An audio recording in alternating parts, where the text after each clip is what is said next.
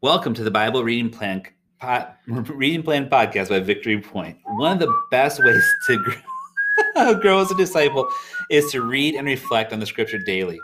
We create this podcast to guide you through our daily Bible reading plan that helps us dwell in God's Word as we grow together and listening to the Spirit. So, whether you are working out at the gym, lying in bed getting ready to fall asleep for the night, or sitting in class listening to this instead of your teacher, we're glad you tuned in. Well, maybe not that last one. Pay attention to your teacher. Good morning. It's Thursday, and we're back with the Bible Reading Plan podcast. My name is Matt, and I'm joined by Steve. Steve, do you have any nicknames? Um, yes, not not so much recently, but Mhm. when I was young, I had two big front teeth, so I was known as Steve or Beaver. Steve Steve or Beaver. So, um, yeah, or Steve Durr was one that we got quite a bit growing up. So, um, but other than that, no, I was never really into Mhm. nicknames. I never really Yeah. had any, but but Steve or Beaver, that's my claim. There you name. go. So, My two nicknames, uh, I would get called Chew, you know, kind of short for Matthew or Oh. Matt Chew. okay. Um, and then in college, uh, I was notoriously known as the Shark. Oh, The Shark. Um, that's interesting. Most people thought it was because I was a shark with the ladies, Mm. but uh, it really was because my junior year I started drinking Sharkleberry Kool Aid. Oh, And so uh, when I returned to my senior year, there was a big banner outside my uh, room or outside our apartment that said "The shark is back." Yeah. So, So- the shark. what flavor is Sharkleberry? How would you describe it? I don't remember. Okay. I just remember it was fruity. it? Fruity. Yep. Bluish, maybe, I'm, Uh, or more of a. I don't remember that either, Steve. But these All are good questions, Yeah. I'll try to find some answers. Okay, to. good. yeah. So, right. So Steve or Beaver, uh, this Yeah. morning we're reading John 2, 13 through 22. Uh, would you mind reading that for us today? Yeah, certainly. All right. So when it was almost time for the Jewish Passover, Jesus went up to Jerusalem. In the temple courts, he found people selling cattle, sheep, and doves, and others sitting at the tables exchanging money. So he made a whip out of cords and drove all of them from the temple courts, both sheep and cattle. He scattered the coins of the money changers and overturned their tables. To those who sold doves, he said, Get these out of here. Stop turning my father's house into a market. His disciples remembered that it was written, Zeal for your house will consume me. The Jews then responded to him, What sign can you show us to prove your authority to do all of this? Jesus answered them, Destroy this temple, and I will raise it again in three days. They replied, It's taken us 46 years to build this temple, and you're going to raise it in three days? But the temple had spoken of, but the temple he had spoken of was his body. After he was raised from the dead, his disciples recalled what he said. They then then they believed the scripture and the words that Jesus Jesus had spoken. Hmm. So Matt, what's jumping out to you? What what grabbed your attention on that Yeah. passage? Well, first I had a question, and I think it's a question that's been asked, you know, for centuries. Um, when it comes to John's telling of this story, like, is this like a like? Because usually in the synoptic gospels, Matthew, Mark, and Luke, who sort of see things the same way, um, this is a story that you have like during um, the the last week of Jesus's life Yeah. before his crucifixion, as he enters into Jerusalem. Usually, this is where that scene happens, and so the age old question is well is this a like a, a second time that that happened you know earlier in his ministry and then there was one later? Um, and some people believe well john because he wrote his gospel last knew that some of these other stories were already like written. So he was real selective on, on what stories he decided to include in his gospel and maybe took some liberty like not necessarily having to put it like in chronological order. Um, so I, I just reflected on that like uh, i don't know.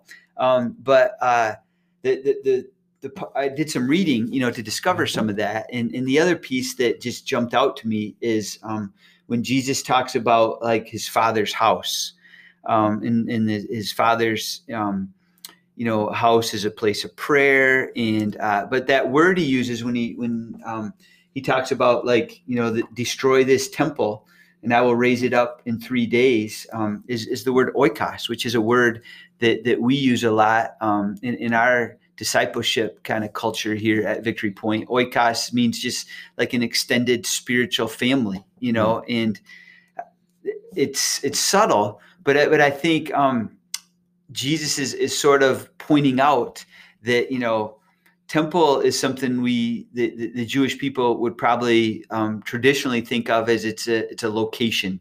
It's a place you go in order to um, you know be around the presence of God because this is where God lives.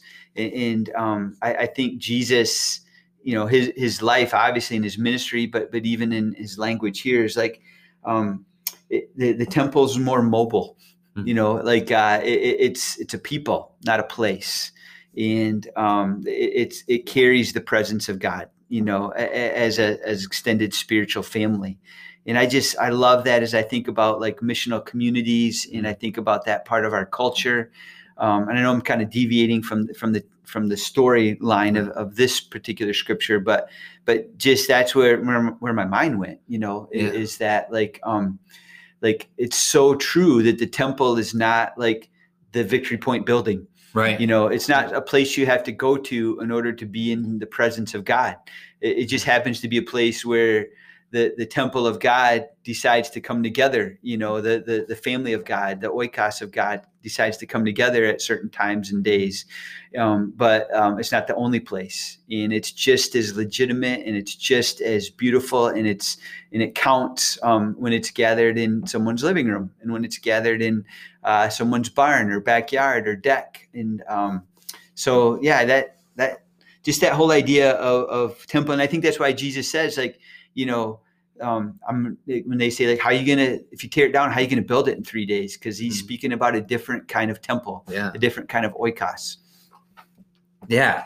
Well, that's good because I I'm glad you pointed that out. When oftentimes when I think about that part, obviously he's talking about his death and resurrection. You know, his Mhm. die, he's dead for three days, he comes back to life, Mhm. and that's what he's living. But just also the, the thought of that, you know, the the body of Christ, the temple, is not brick and mortar. And, Yeah. and um, so you can't really destroy that. And you, if it, for some reason it does, like you know, we COVID hit, and so we had to re figure out how we did church, and we did that. It was rebuilt. Maybe Mhm. not quite in three days. It probably took us you know a few Yeah, weeks to yeah. get to those swing of things. Yeah. But the idea that it's it's not a building. That the building is not what matters. Mhm. It's the people and it's the spirit of that. So Mhm.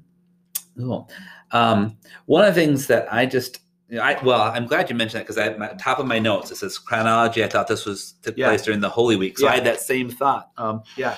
but one thing I've I've struggled with with this passage um, is just the idea of Jesus is he's ticked off and he shows that very aggressively. You know, overchanges the tables. It talks about he um, created a whip out of cords and and and so he's it's a very visible expression of his anger.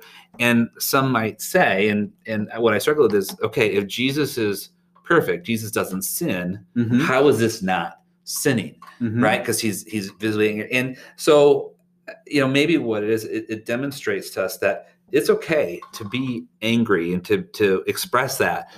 You know, you have to do it in a way that's not Yeah. harmful, I guess. But so as we struggle with, you know, what does it mean to follow Jesus, and what does it mean to look at him as as a perfect example? This might be something that mm, people need to look a little bit more about. Okay, he did express his frustration, he did express his anger, and it was okay. And so maybe that gives us some freedom. Um, I don't know. That does that. I don't know if that makes sense, but that's kind of what I wrestle with the, with this passage. you know. Yeah. I mean, I, I think what I hear you saying is, um, it, I don't want to oversimplify it, but maybe like there are some things that are worth getting worked up over. Yeah. You know, especially when it comes to things of injustice. Yeah. You know, or or or you know that. But but obviously, if if Jesus is our picture that that, that we are to imitate, um, I think we need to be very discerning. Mm. you know um, that's the one thing he had going for him is he had perfect discernment and intimacy with the father. And um, he never did anything outside of the the father's you know will and desire. Um, so we need to make sure we main we we, we, we deepen in our relationship with him and, and uh, like be very very clear on, on what we're discerning. But but i think jesus is a picture that, that there are some things worth um, doing something about you know Yeah.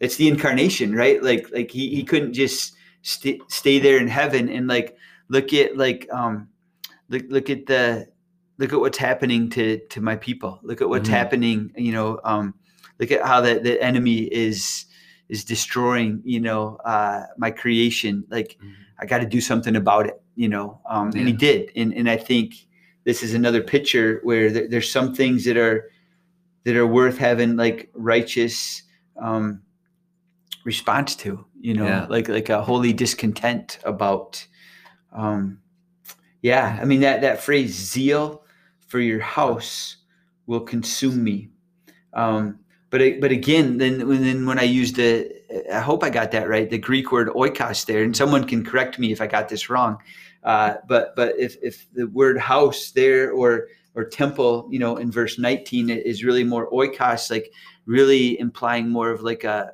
an extended household spiritual family you know then that gives that that phrase a little bit different feel you know zeal for your house will consume me it's not zeal for the brick and mortar temple Mm. it's zeal for the family of god you Yeah. know and um look at what like these people were doing to the family of god Mhm. by maybe overcharging all these prices and Yeah. there was injustice and, and taking advantage of marginalized people and um like zeal like so i just puts a little different spin on it for me like do, do i have zeal for the family of god you know the Yeah. people of god you know like people not not a building and Mhm. um, yeah i think that's good stuff Yeah. Mhm. Yeah. Um, you know, there's the in the Beatitudes it talks about blessed are the meek, for they shall inherit the earth, and that could send a conflicting message that there is Mhm. a time when it's okay Mhm. not to be meek, when we have to s stand up for the part of the family, the outcasts that can't stand up for themselves. Yeah. You know, if we have the the ability to do that, and so.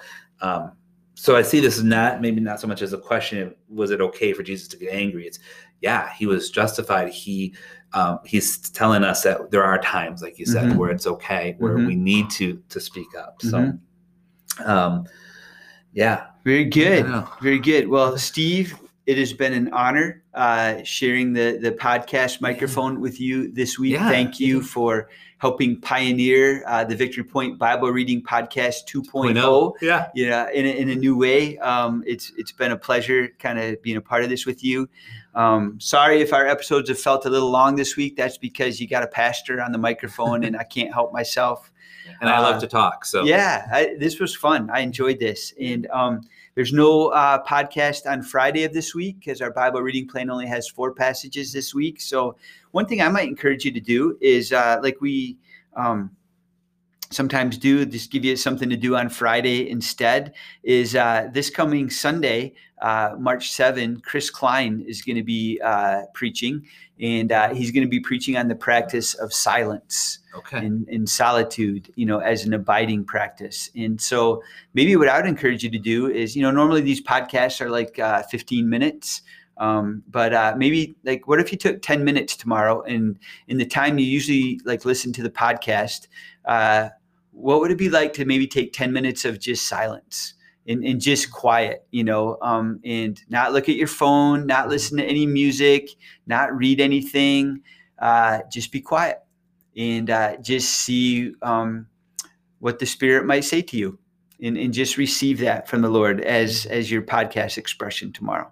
yeah, that's that's awesome. Mhm. Um, one thing I, I thought maybe we should have mentioned this way back on Monday, but you had mentioned, hey, if you're reading wrong about the oikos, to let us know. And so I want to encourage our listeners that just because we said it here and this doesn't mean we're right or doesn't Right. mean it's in. So another challenge for you is to to push back, whether it's emailing us or I think there's places you can put in the podcast a recording, but Yeah. um, just email Brendan McClanahan. right, exactly, right, and Steve Rusticus, right, Yeah, and yeah, you know, yeah, just, um, just don't email us if we got something wrong. right but just you know um it's okay if you Yeah. didn't agree with what we're saying because who knows if we're right um but just you know process for yourself what you heard Mhm. this week and um and really we encourage you to to think for your for yourselves about what what you heard this week Yeah. so If you got comments, uh, additions, just um, Kairos is just in, info at victorypoint.org. well thank you again for joining us this week and next week join us again on the podcast it won't be the two of us but it will be other other Mhm. everyday people um, digging into the word of God. So until then, may the Lord bless you and keep you. May the Lord make his face to shine upon you and be gracious to you. May the Lord lift up his light of his countenance upon you and give you peace. Have a great day. See ya.